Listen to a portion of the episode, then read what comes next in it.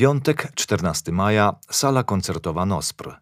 Transmisja internetowa na stronie medici.tv godzina 19.30 oraz na stronie nospr.org.pl. Wykonawcy Marin Alsop, dyrygent, Ewa Tracz, sopran. Narodowa Orkiestra Symfoniczna Polskiego Radia w Katowicach. Program Karol Szymanowski. Pieśni miłosne Hafiza na głos i orkiestrę op. 26 z roku 1914. Richard Wagner. Wstęp i miłosna śmierć Izoldy z dramatu muzycznego Tristan i Izolda, powstałego w latach 1857-1859. Siergiej Prokofiew. Romeo i Julia z roku 1935. Wybór z suit symfonicznych. Marcin Trzęsiok. Eros i Thanatos.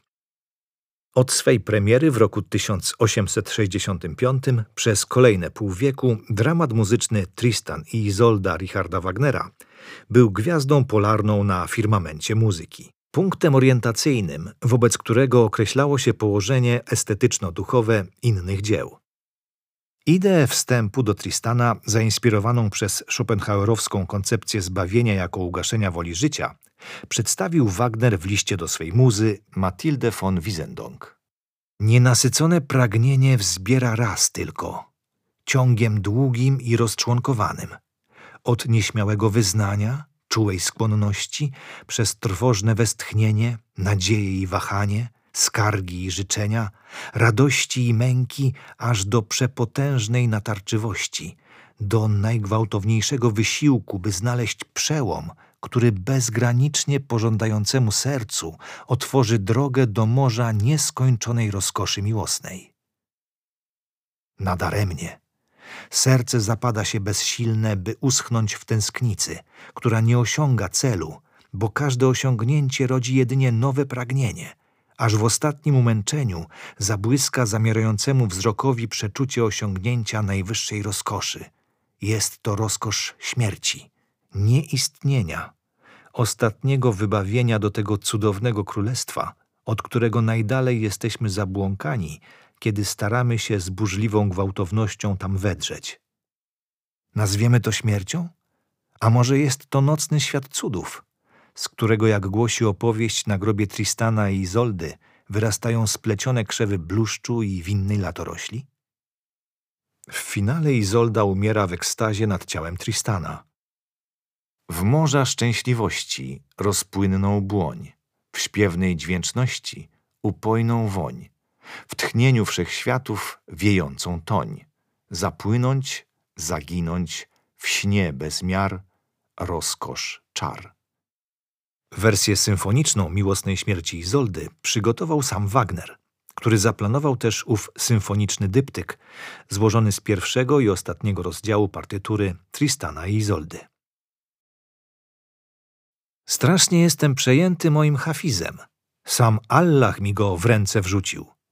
Pisał Karol Szymanowski do Zdzisława Jachimeckiego w roku 1910. Z zauroczenia poezją cudownego Persa, czytaną w parafrazie niemieckiej Hansa Bedgego, pełną treści utajonej i zasugerowanej, zrodził się cykl sześciu pieśni miłosnych Hafiza na głos i fortepian op. 24. Mimo, że utrzymane jeszcze w późno-romantycznej, wagnerowskiej harmonice, pieśni te swym brzmieniowym wysubtelnieniem przetarły już szlak ku orientalno-śródziemnomorskiej fazie twórczości Szymanowskiego. Sławiły mistyczną ekstazę przeżywaną w upojeniu miłością, winem, tańcem i śmiercią. Do Hafiza powrócił Szymanowski w roku 1914, tym razem oblekając jego gazelę w szaty symfoniczne. W pieśniach miłosnych Hafiza op. 26 na głos i orkiestrę nawiązał do op. 24, przenosząc trzy wcześniejsze pieśni do medium orkiestry i dokomponowując pięć nowych. Uskok stylistyczny pomiędzy tymi dwiema grupami jest wyraźny. Nowe utwory wykraczają już poza ramy harmoniki tonalnej. Spójność cyklowi nadaje olśniewająca, delikatna instrumentacja z licznymi solami, z rozszczepieniem smugi smyczków na wiele ażurowych linii, z rozproszonym światłem czelesty, dwóch harf, fortepianu, dzwonków i triangla. To właśnie w tej partyturze Szymanowski uwolnił się od wpływów muzyki niemieckiej z jej duchem ciężkości, który tak drażnił niczego oraz rozczytującego się w jego pismach polskiego kompozytora. W pieśniach miłosnych Hafiza z muzycznym bogactwem splata się wizja mistyczna.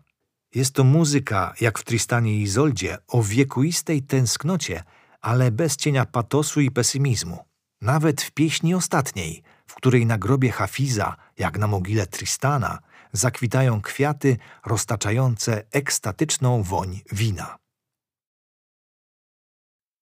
Skomponowanym w roku 1935 baletem Romeo i Julia Sergiusz Prokofiew miał zamiar w wielkim stylu powrócić do Rosji, z której wyemigrował w roku 1918 i która w międzyczasie stała się już nieodwołalnie Związkiem Radzieckim. Sięgnął po uniwersalną tragedię Szekspira, tę samą, która natchnęła już wielkich romantyków Berlioza i Czajkowskiego. Napisał muzykę z ducha romantyczną i jak na owe czasy przystępną.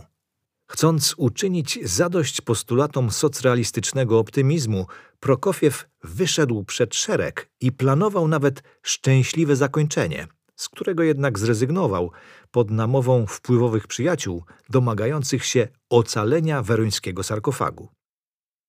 A jednak balet, którego powstanie zbiegło się z nagonką na Szostakowicza, za którą stał sam Stalin, okazał się zbyt ryzykowny, więc na premierę musiał czekać do roku 1938. Miała ona miejsce nie w Leningradzie, nie w Moskwie, tylko w Brnie.